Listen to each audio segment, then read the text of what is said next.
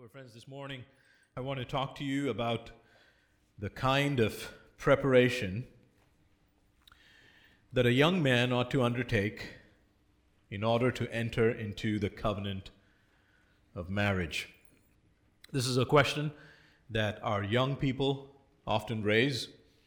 Uh, how do I know that I'm ready to pursue a spouse? And I want to submit to you that if you're asking that question, then you're already way ahead of the people who don't think that this is an important question or simply assume that they were born ready. If you think that no preparation is necessary for a Christian marriage, then I have serious concerns whether you understand who a Christian is and what marriage is. If you have attended a Christian wedding, and I'm assuming that many, if not most of you have, and if you were paying attention, then you should remember these words as the minister describes marriage as holy. He describes it as that which is commended in God's word to be honorable among all, and therefore is not to be entered into unadvisedly or lightly but reverently, discreetly, soberly, and in the fear of God. In other words, not without serious preparation. Hence, the title of this sermon is called Biblical Readiness for Marriage. And while I want to uh, address mainly the, the single or unmarried man, men in this congregation, men who desire to be married, I trust that all of you will find uh, God's word useful as we, as we look at it and apply it to our own souls. Now, if you're new to Grace Church, or if this is your first time with us, then you should know that this is not what we typically do in our services. Our regular diet here at Grace Church consists of expository preaching. Expository preaching is where the point of the text is the point of the sermon, and we usually preach through books of the Bible. So we just finished preaching through a series in Daniel. But from time to time, uh, we find it useful and even appropriate to hear topical preaching. A topical sermon, like the one you're about to hear now, is one where we will consider what the Bible says about a particular subject or topic. And today we'll consider what biblical readiness for marriage looks like for men. And next week we'll consider together what that looks like for a woman who desires to be married. So please keep your Bibles open and be prepared to turn to several portions of Scripture as we consider this subject together. But before we do that, let's ask the Lord for His help as we approach His Word. Let's pray.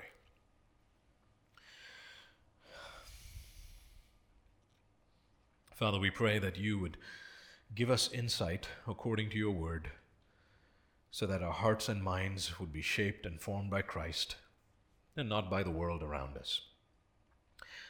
Teach us what faithfulness looks like and what it looks like to walk in Christ like love and humility. Equip us with everything that we need to do what is pleasing in your sight.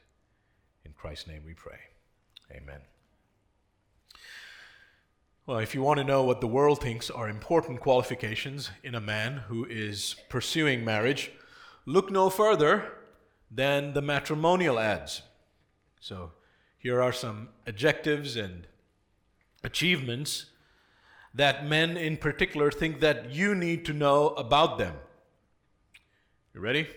Here we go. Very handsome. Very fair. Fair, beautiful as fairy. I'm not making this up.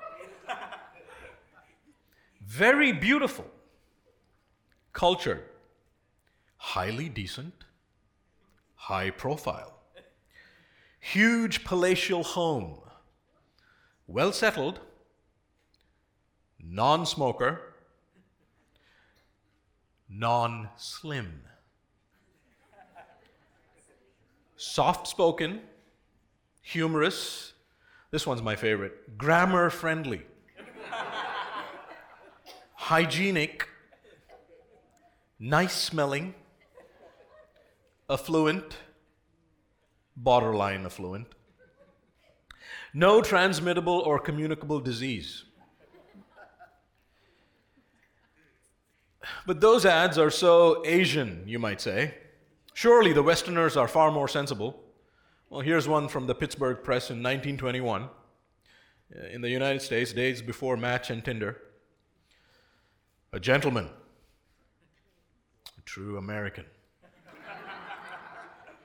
believes in God, ambitious, industrious, in good health, clean habits, has a college education. Doesn't sound so different, does it? You know, these men obviously think they're ready, and they have a whole list of qualifications and achievements that makes them believe that they are ready. Brothers, in order to understand what readiness for marriage means, we must understand what marriage is and what readiness is. And to think rightly about this as people of God, as Christians, we must look to the Word and not to the culture around us. As Christians, we must put off worldly thinking in all its cultural flavors, no matter where you're from, and put on the mind of Christ. So, before we begin, let me give you three reasons why we must do that. Three reasons. After all, God cares about this area of your life, and His Word has plenty to say about it. So, if you're sitting there wondering why make such a big deal, why all this talk about preparation, here's three biblical reasons. Reason number one everything we must do we must do for God's glory. 1 Corinthians 10:31.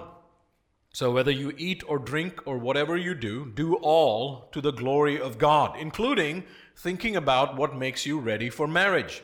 Everything that we do for God's glory to make much of him requires us to trust and obey his word out of a heart that has been made alive in Jesus Christ. Reason number 2. Conforming to the culture thinking the way the world thinks, or your parents or your grandparents or whatever tradition you come from, conforming to the culture does not please God. Romans 12, 1 to 2. I appeal to you, therefore, brothers, by the mercies of God, to present your bodies as a living sacrifice, holy and acceptable to God, which is your spiritual worship. Do not be conformed to this world, but be transformed by the renewal of your mind that by testing you may discern what is the will of God, what is good and acceptable and perfect.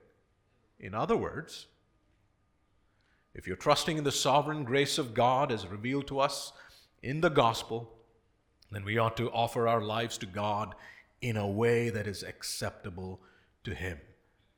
So, just like those sacrifices in the Old Testament had to be offered on God's terms alone, so too we, when we trust and obey God's word, when we change the way we think and act in faith, we offer what is holy and acceptable to God. And that is true worship. So I really don't care what they think about readiness for marriage in Cebu or Cochin or Coimbatore or Chicago. I care about what God thinks, and so should you. Besides, we know what God thinks about the wisdom of the world. 1 Corinthians 3:19. For the wisdom of this world is folly with God. Reason number three God has commanded that we regard marriage as holy and hold it in honor. Holy and honorable. Hebrews 13:4 Let marriage be held in honor, that's in high esteem among all, and let the marriage bed be undefiled or untainted.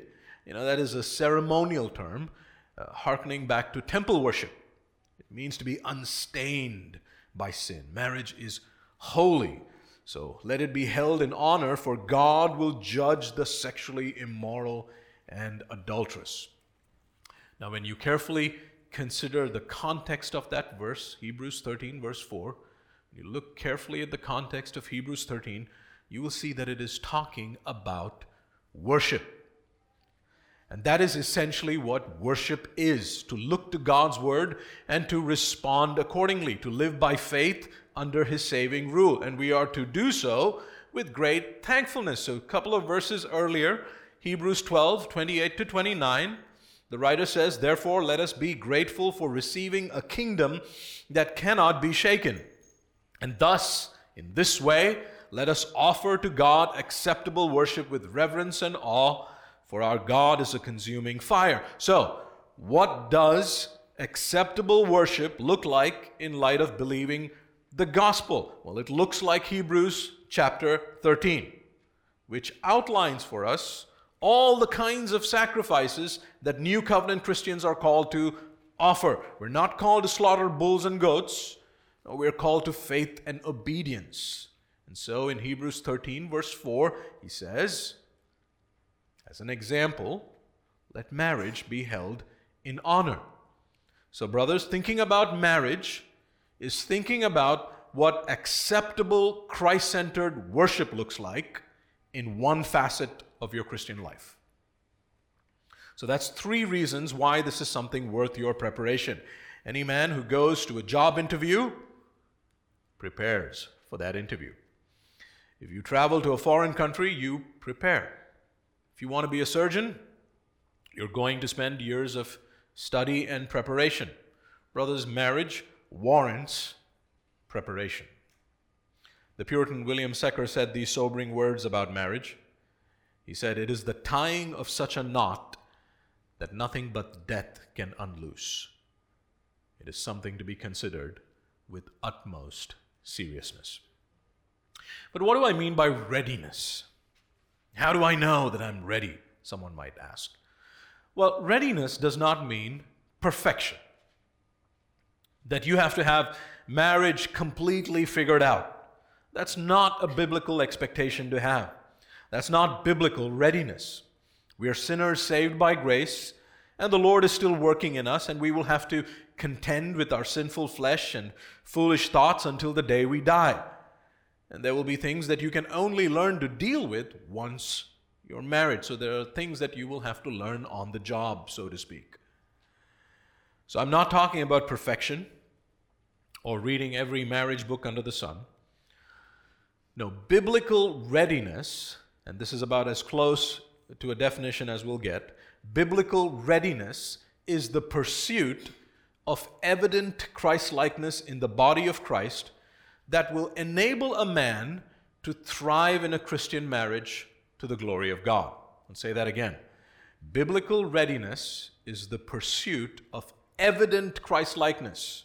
So it's not just about what you think you're doing, it should be evident to people.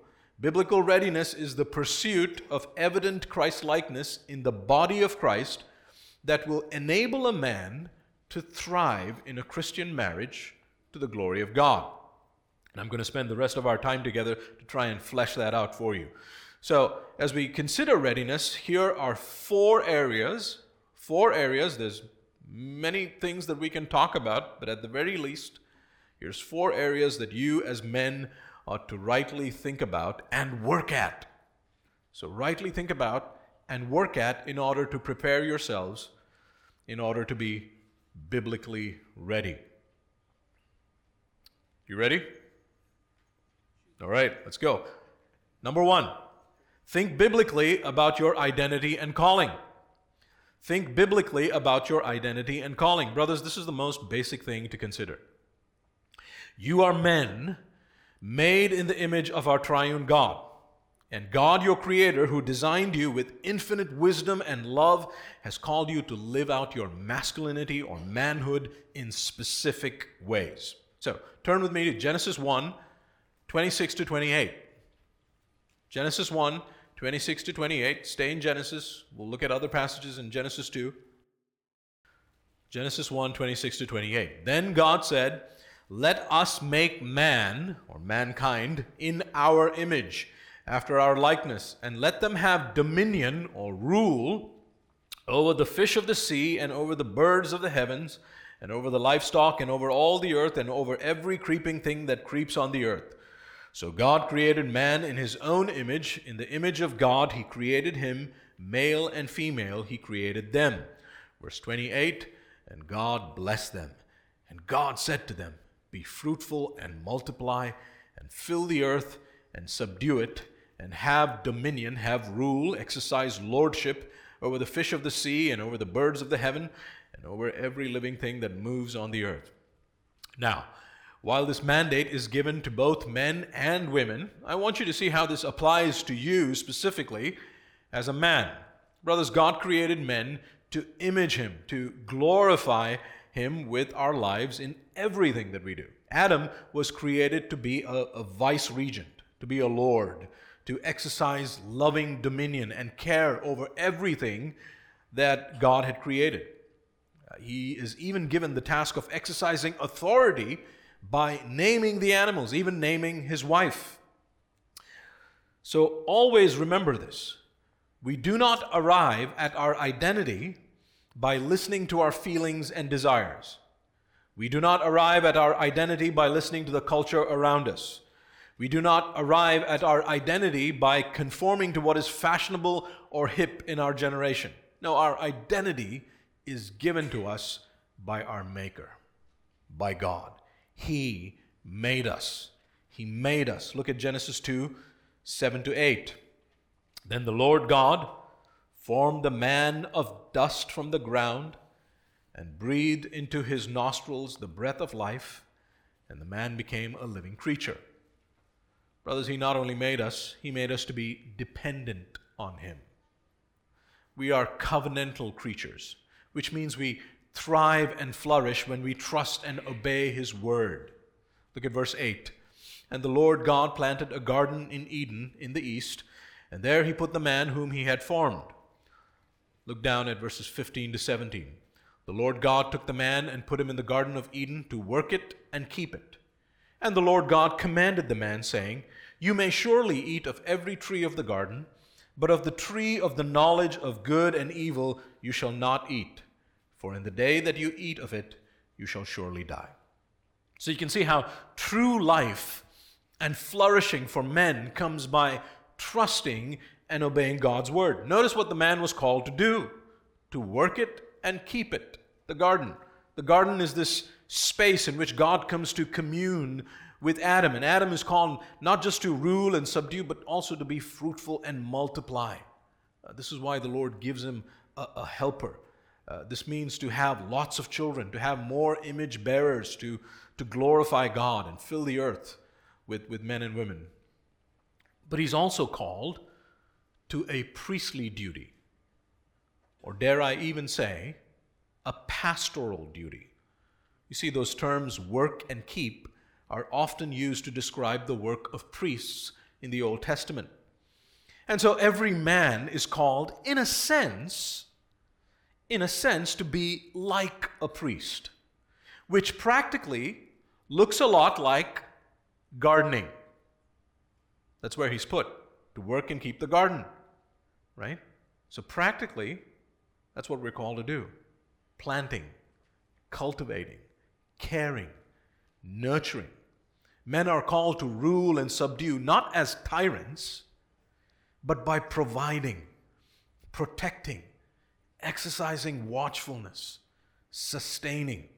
Brothers, wherever God has placed you, this is fundamentally how you, as men, ought to be exercising godliness, and in doing so, you are being manly. You are being manly. You see, men and women will care and nurture in different ways. But, but you should get it out of your head that caring and nurturing is only a woman's job. You know, if you get married one day, your wife will care and nurture your children. But you, as the head of your home, you are the chief nurturing officer.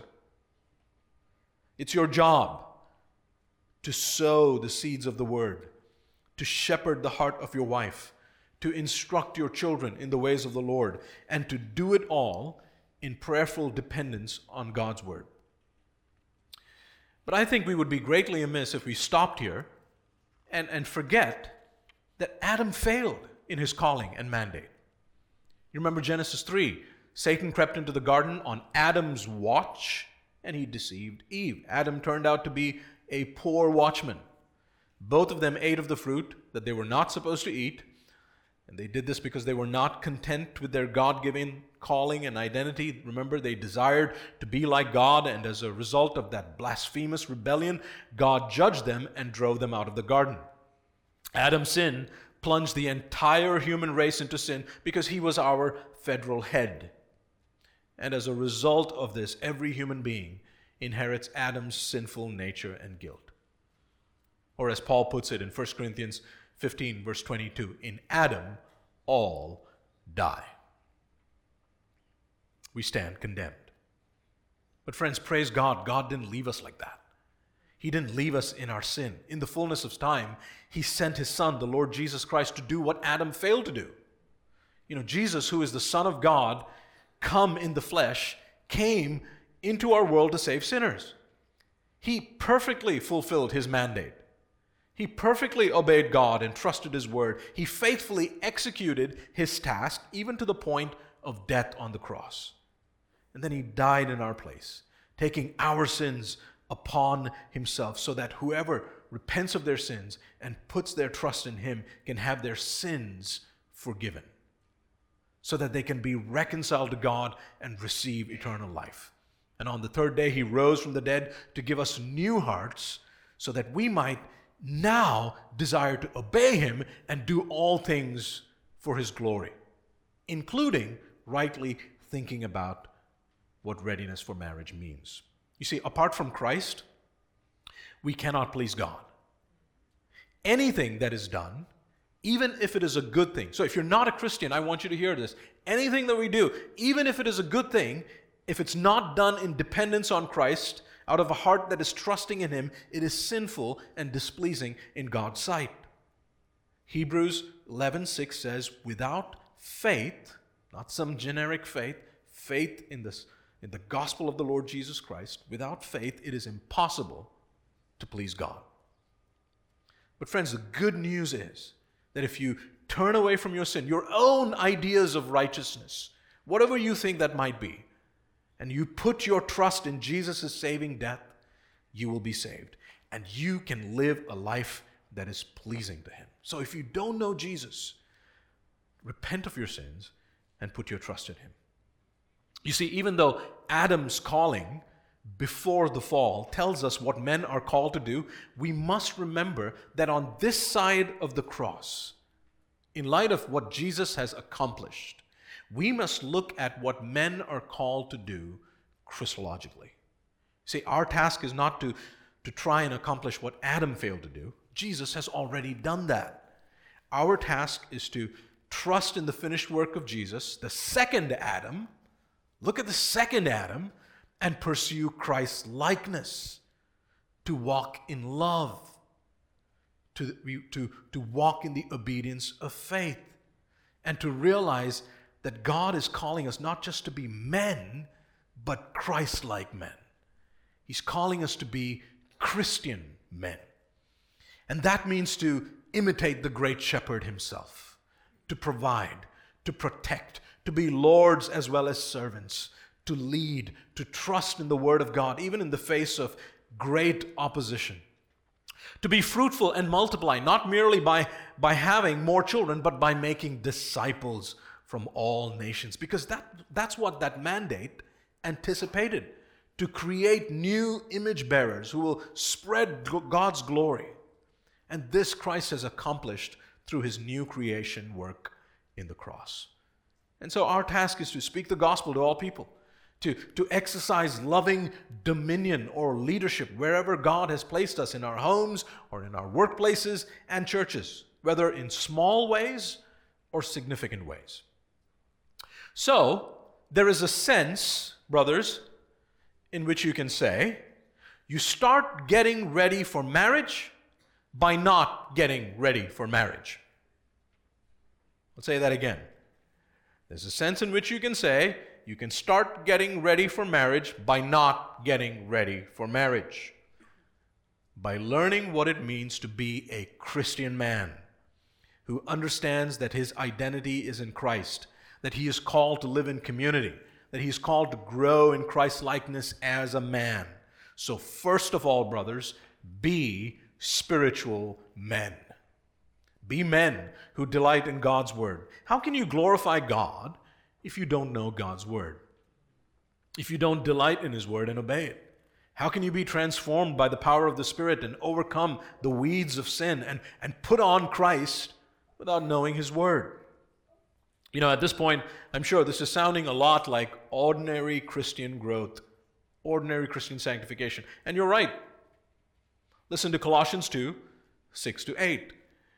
Therefore, as you received Christ Jesus the Lord, so walk in him, rooted and built up in him and established in the faith, just as you were taught, abounding in thanksgiving. See to it that no one takes you captive by philosophy and empty deceit, according to human tradition, according to the elemental spirits of the world, and not according to Christ. You see, what you need spiritually in order to be a Christian husband, God equips you as a Christian man. Your saving relationship, your covenant with Christ, prepares you for your covenant with your future wife. You know, the Puritans used to put it like this Thomas Manton said, We must be married to Christ before being married to one another. Does that make sense? We must be married to Christ before being married to one another. So, brothers, as you think about readiness, I want to ask you how are you doing as a Christian? How are you doing spiritually as a member of this congregation? Are you growing? Are you growing in Christ likeness? And if you are, how can you tell? Do you know what that looks like? Brothers, are you ministering to the spiritual needs of others? And by that, I don't mean are you giving rides to people? Well, thank you for doing that. We do need to care for practical needs, but are you ministering? Are you shepherding the hearts of others? Are you doing what Christ has called you to do as Christian men? Are you doing what Adam in the garden was supposed to do? You know, laboring to cultivate, nurture, to make things grow. Are you discipling other men? Again, I don't mean sitting together and confessing your sins to one another, although that's great.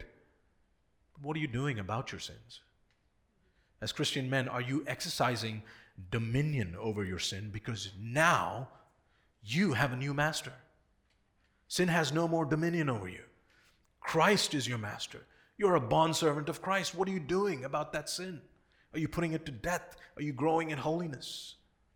Ephesians 5 26 to 27 says that husbands are called to love their wives just as Christ loved the church, and they must labor for the sanctification of their wives by washing them with the word. Now, how are you going to do that if you're not familiar with that kind of washing? If you're not growing in your ability to apply the word first to your own heart and then to the hearts of others in the church? How will you instruct your future children? if you consider teaching children in the congregation a somewhat less glamorous ministry. Listen, marriage and parenting, these are not glamorous tasks. You won't become a celebrity Christian for doing that. It's very ordinary, it's messy, it's hard, it's painful, but, brothers, it's glorious. It annoys demons. It annoys the rulers and authorities in the heavenly places, and it's a profound privilege. And the Lord's grace is more than sufficient for those tasks. Brothers, are you demonstrating Christ like love by denying yourself in order to disciple others? Joel Beeke writes How can a man be a faithful husband to his wife if he lacks the example of Christ's headship towards him? How can a man be a good father to his children if he fails to understand the example of God's fatherhood? To lay the foundation for his faithfulness as husband and father in marriage, a man must first surrender himself to the love, care, and headship of Christ before he seeks a spouse. Brothers, I have news for you. This should be obvious, but maybe it's not. Christ like women want Christ like men because they love Christ. It's not, it's not complicated. Christ like women want Christ like men because they love Christ. That's what godly women find attractive. But here's a warning don't strive for Christ likeness just because you want a spouse. That's a sinful pursuit. The goal is not marriage. The goal should not be to get the girl. The goal should be the glory of God. Remember your identity and calling.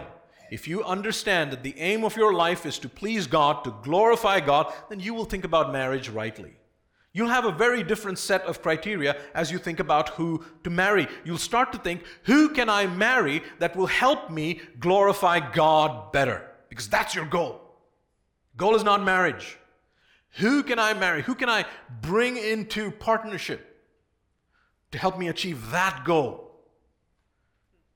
See, marriage is finding the right partner for that mission.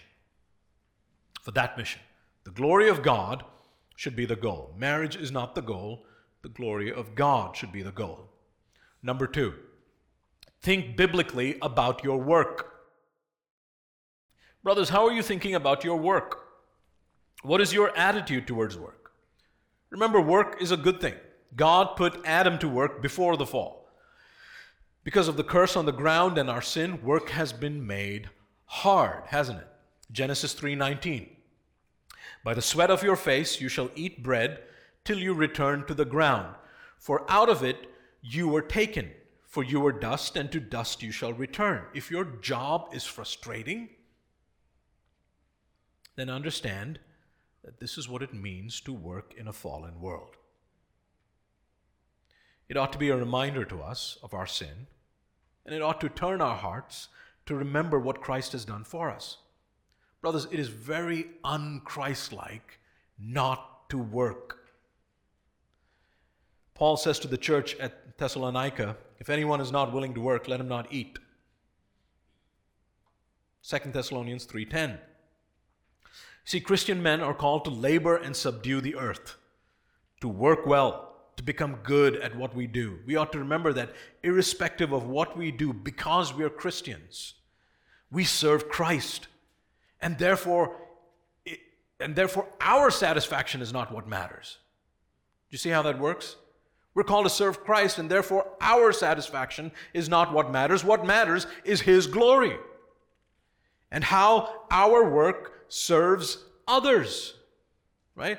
This is, this is what it means to be a new covenant Christian, to view work in light of the cross. We work for God. And as we work for God out of our love for Him, that love spills over horizontally. It benefits, it blesses others, it blesses your family, it blesses your church. Look at Colossians 3 22 to 24. Colossians 3 22 to 24. Bondservants, obey in everything those who are your earthly masters, not by way of eye service as people pleasers, but with sincerity of heart, fearing the Lord. Whatever you do, work heartily as for the Lord and not for men, knowing that from the Lord you will receive the inheritance as your reward. You're serving the Lord Christ. Or Ephesians 6 6 to 7 puts it like this We are to work as bondservants of Christ, doing the will of God from the heart, rendering service with a good will as to the Lord and not to men. Notice in both those texts, Colossians 3, Ephesians 6, right? In both those texts, it is your relationship with Jesus that determines your attitude at work. We are to work heartily, not primarily for ourselves or our families, but for the Lord. And there's a promise attached to this command. You will receive the inheritance as your reward. What's that? The inheritance is the land of the new earth. Brothers, do you think of your work in this way? You know, if you're not thinking of your work in this way, then you will make a very ungodly provider. You will make a very ungodly provider if you don't think of your work in this way. Here's an example of an ungodly provider. Philip comes home after a hard day's work, and his wife tells him that he does not have enough time for her or the kids, that he hasn't attended their Bible study in months, nor does he have any time for any other men in the church. And what's Philip's response? I work so hard and this is what I get. Don't you know I'm doing all of this for you? and for the kids? That's precisely the problem, isn't it? He's doing all of it for the, for the wrong reasons. He's not doing it for God. He's taken his eyes off his Savior and his eternal reward. Brothers, if you don't work for God's glory out of a love for Him, you won't be able to love others. You won't be able to serve others well, including your church, your future wife, your children. In fact, you will end up neglecting your responsibilities to your family and to your church. Brother, you are a Christian man. You're a disciple. You are called to take up a cross and follow Jesus. And that means in this path of obedience, this privileged calling, to be a member, to be a husband, to be a father, you are called to tread a hard path in this world.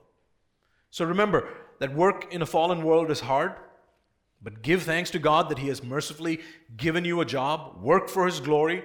Pray to Him for grace and strength. Meditate regularly on His word to, so that you can fill your mind with the goodness of His grace. And when you come home, remember that you don't stop being a Christian.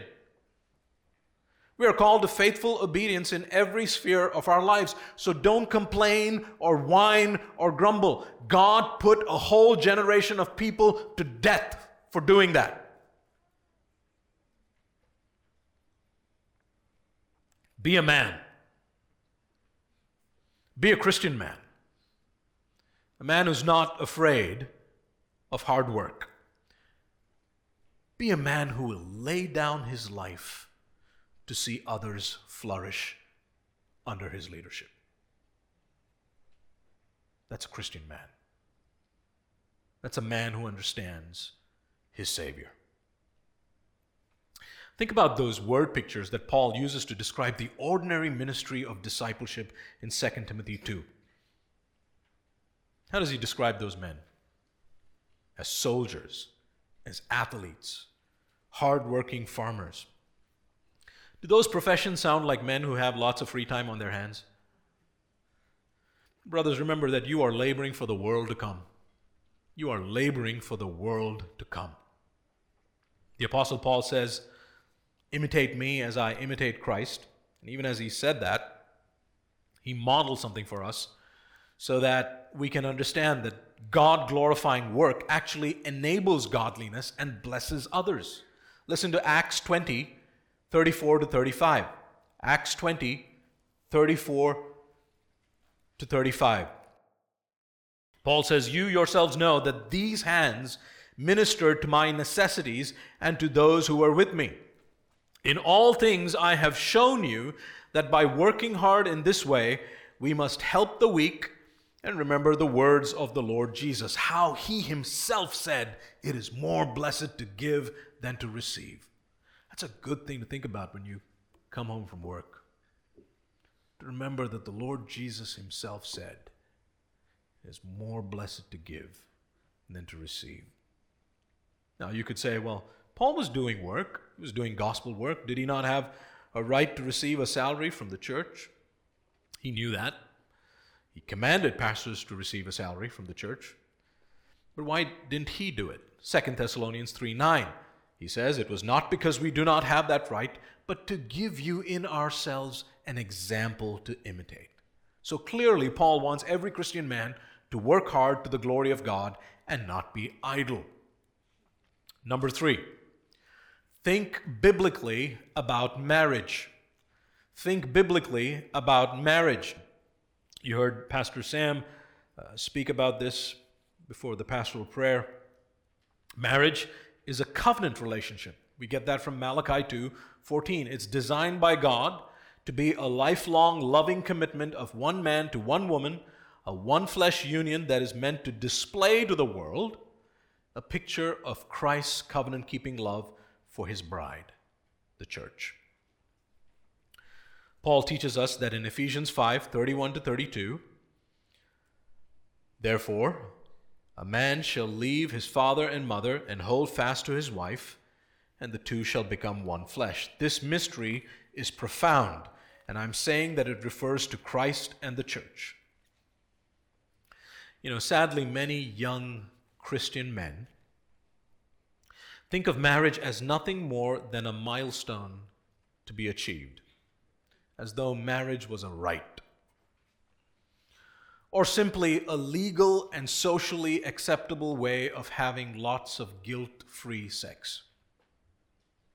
In other words, they think of this holy relationship as nothing more than having a long term roommate with sexual benefits. But, but isn't that important? Doesn't Paul say in 1 Corinthians 7 9, it is better to marry than to burn with passion? Well, friends, to burn with passion simply means to have strong sexual desires.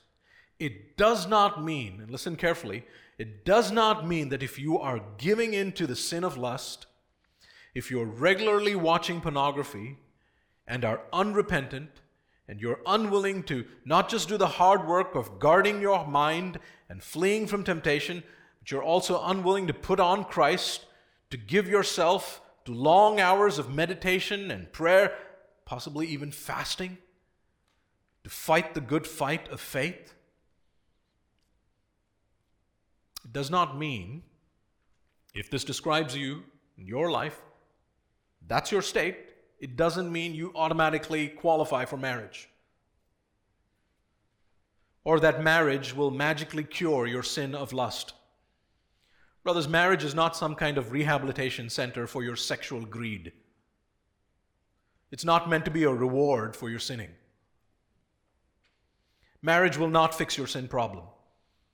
Only Jesus is your Savior, not your spouse. Anyone who thinks like that will find out very soon that your sinful heart will continue to give in to sexual immorality even after you're married because you haven't dealt with the real problem. If you use pornography to fulfill your sexual greed, then you will not serve your spouse and her needs, but you will end up using her in the same way. And, brothers, that is not what God glorifying marriage is.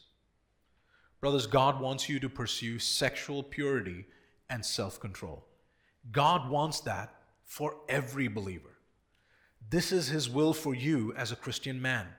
Listen to 1 Thessalonians 4 3 to 5. For this is the will of God, your sanctification, that you abstain from sexual immorality, that each one of you know how to control his own body in holiness and in honor. Where have you heard those two adjectives before? Holiness and honor. This is how marriage is described, isn't it? Hebrews 13 4. Holiness and honor. Each one of you know how to control his own body in holiness and honor, not in the passion of lust like the Gentiles who do not know God. 1 Thessalonians 4 7 to 8. For God has not called us for impurity, but in holiness. Therefore, whoever disregards this disregards not man, but God who gives his Holy Spirit to you. Brothers, Christ has freed you from the power of sin. Remember that. Remember the gospel. Sin is no longer your master. You can say no to the flesh, no to sexual temptation. You can pursue sexual purity in the power of the Spirit. Remember what Scripture says the work of the flesh, the works of the flesh is sexual immorality, but the fruit of the Spirit, Galatians 5.23, is what? Self-control. So repent and ask the Lord for forgiveness. Ask Him to cleanse you of your sin. Give no opportunity for the flesh. Remember the gospel and grow in the knowledge of Christ. Live by the Spirit. Give heed to His words, and you will crucify the desires of the flesh. Grow in your love for Christ, and it will kill your love for sin. Brothers, how can you be a faithful husband if you're already committing adultery in your heart now? Doesn't Jesus say in Matthew 5:28 that he who looks at a woman with lustful intent has already committed adultery with her in his heart? If you're not growing in self-control now, how will you be able to exercise self-control in marriage? By putting her desires first. You see, when you get married, you will find out very soon, and I want to add a qualification here. I'm generalizing a bit, it's not always the case. But when you get married, you will find very soon that as a man, your desires for sex will be greater than hers. And there will be days when she will be so exhausted taking care of your little children that the God glorifying, Christ like response should be You are more important to me than sex. Let me serve you so that you can rest. Will you be able to deny yourself like that? Brothers, remember that in a marriage, a Christian husband is called to be the head of his home, to love his wife with, with a Christ like love, a self denying love, not with the fundamental aim of you getting the most out of that relationship, but by her becoming more Christ like. That's your job description. You are to work so that she becomes more Christ like. You are called to shepherd her with the word, and the wife is called to respect and submit to her husband. That's Ephesians 5:24 and 33. So brothers, remember that this is a matter of pursuing Christ likeness. The husband is the head of the wife, even as Christ is the head of the church. That means under your leadership, she must flourish spiritually. You must wash her with the word. Remember that Jesus died for his church so that he could present her without blemish or spot or wrinkle. And remember, the woman you will marry is like the church, a sinner, full of blemishes and spots and wrinkles. But under your spiritual leadership and love, she ought to grow in holiness and become more Christ like. You know, she should be able to say one day, because of this man that the Lord gave me, I grew to love my Savior more. Will she be able to say that? You will have a part in that. What a privilege. Brothers, are you engaging in that kind of ministry now? In that kind of word ministry now? Are you committed to loving relationships with other brothers and families in the church? Are you a man of the word?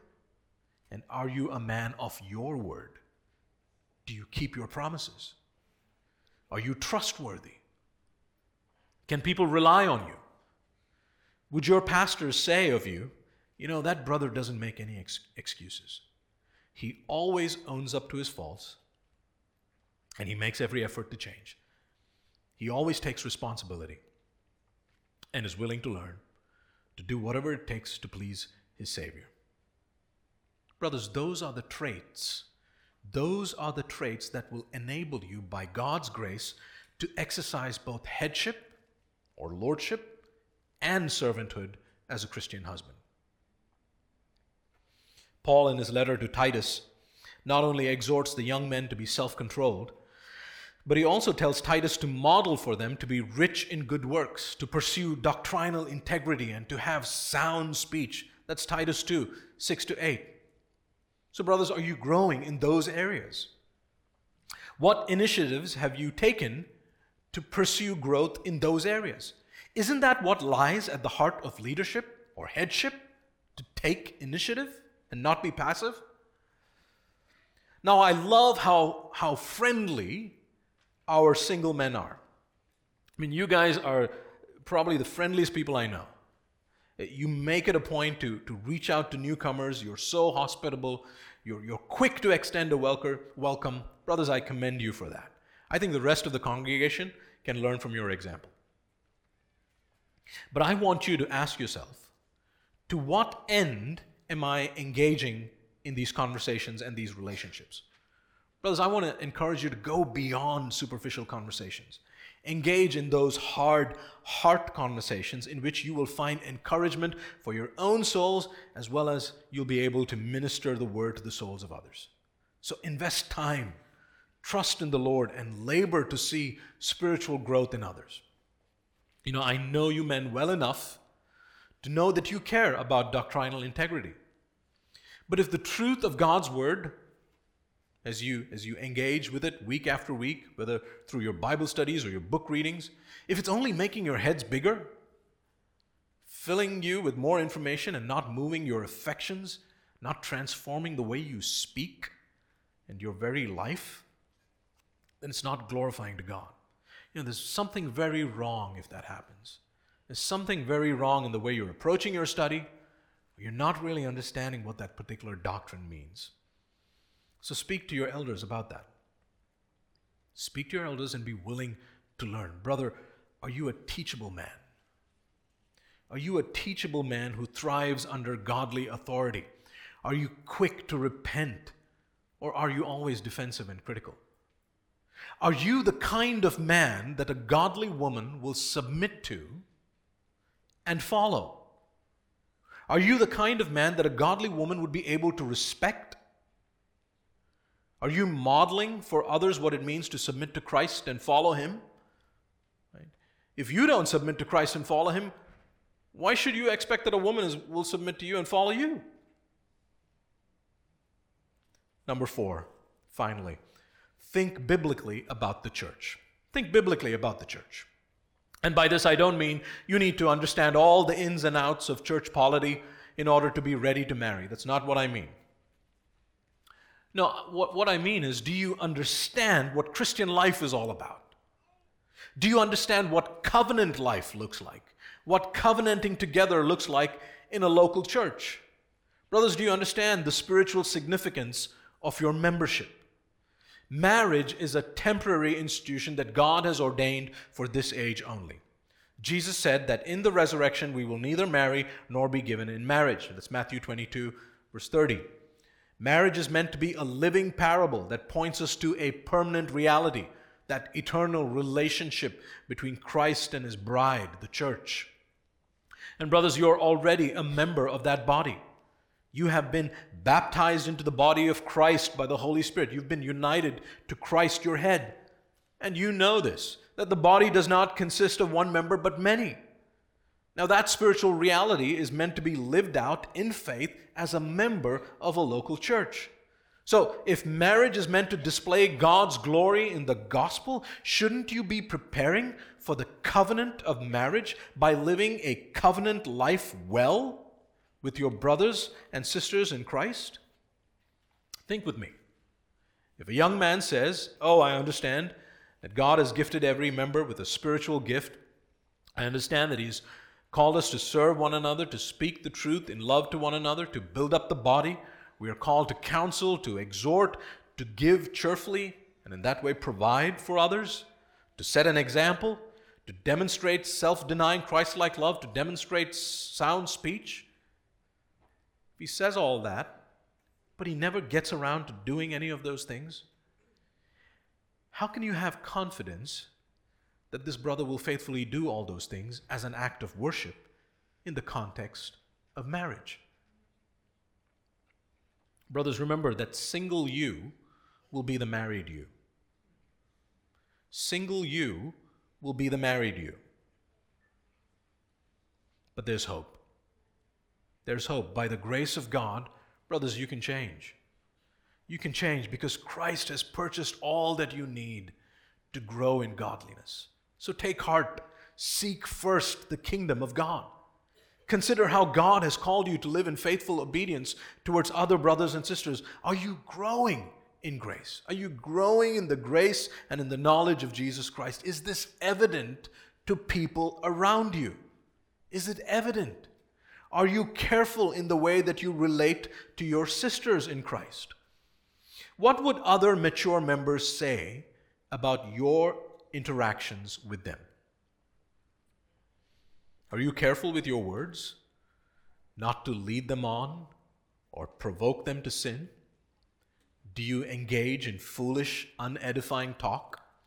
Or would a young, godly woman regard you as thoughtful respectful, and a sober minded brother whose aim is to always draw attention away from himself and point people to Jesus.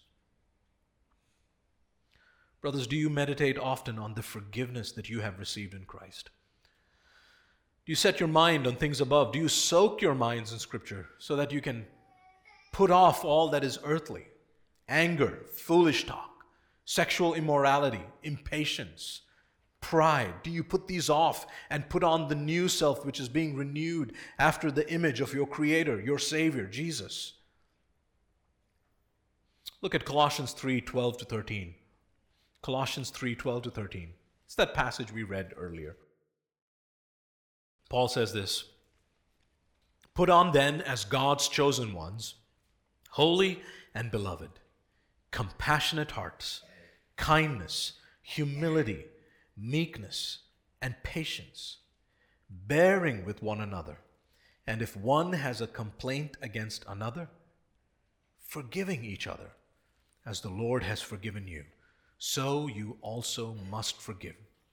Brothers, are you growing in these graces? Don't trust your evaluation of yourself because most often we are blind to our shortcomings. Remember that your profession of faith is meant to be validated by this group of people with whom you've covenanted with. This group of people who are committed in love to your spiritual well being. So ask other members. Don't ask other singles like you. Speak to older men and women, those who are mature in the faith and have a firm grasp of His Word. Men and women who model these qualities, go to them, learn and imitate their faith.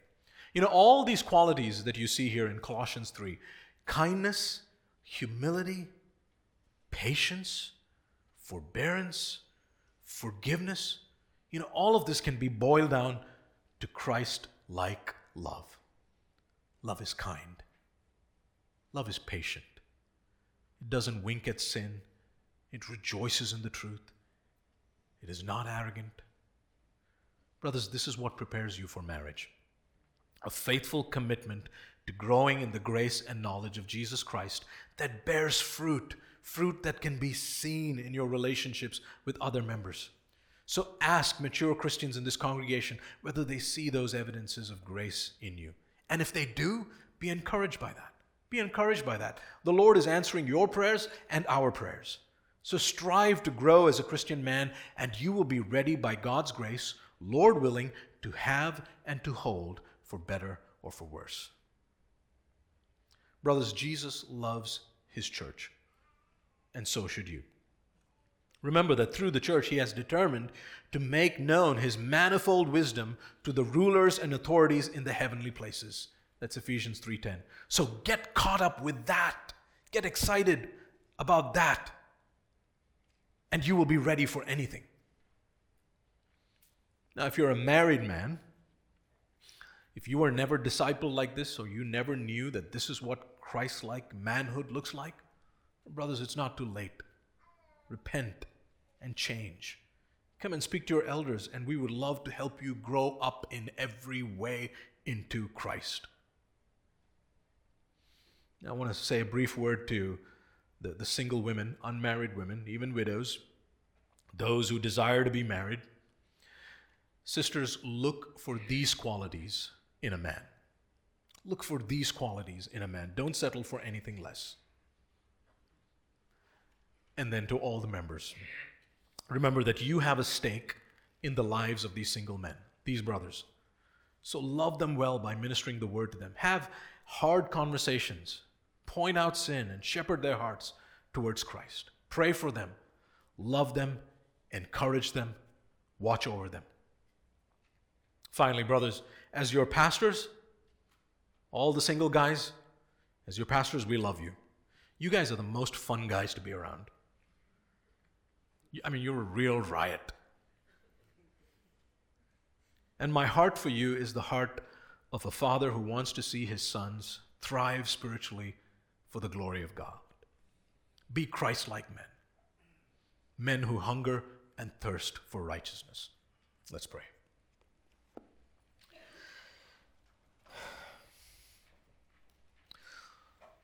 Lord, we give you thanks for Jesus, for our Savior for all that He has done for us. Forbid it, Lord, that we should boast in anything other than the cross of Jesus Christ. Lord, keep our eyes fixed on our Savior, that we would look forward to the glory to come, and that we would labor and serve faithfully, not in our own strength, but looking to Jesus, trusting in your word, and be willing to face whatever hardship or opposition that comes our way. Lord, give us the strength to be relentlessly obedient and faithful. Give us strength. Give us hope. Cause us to be loving men, Christ like men. For your glory we pray.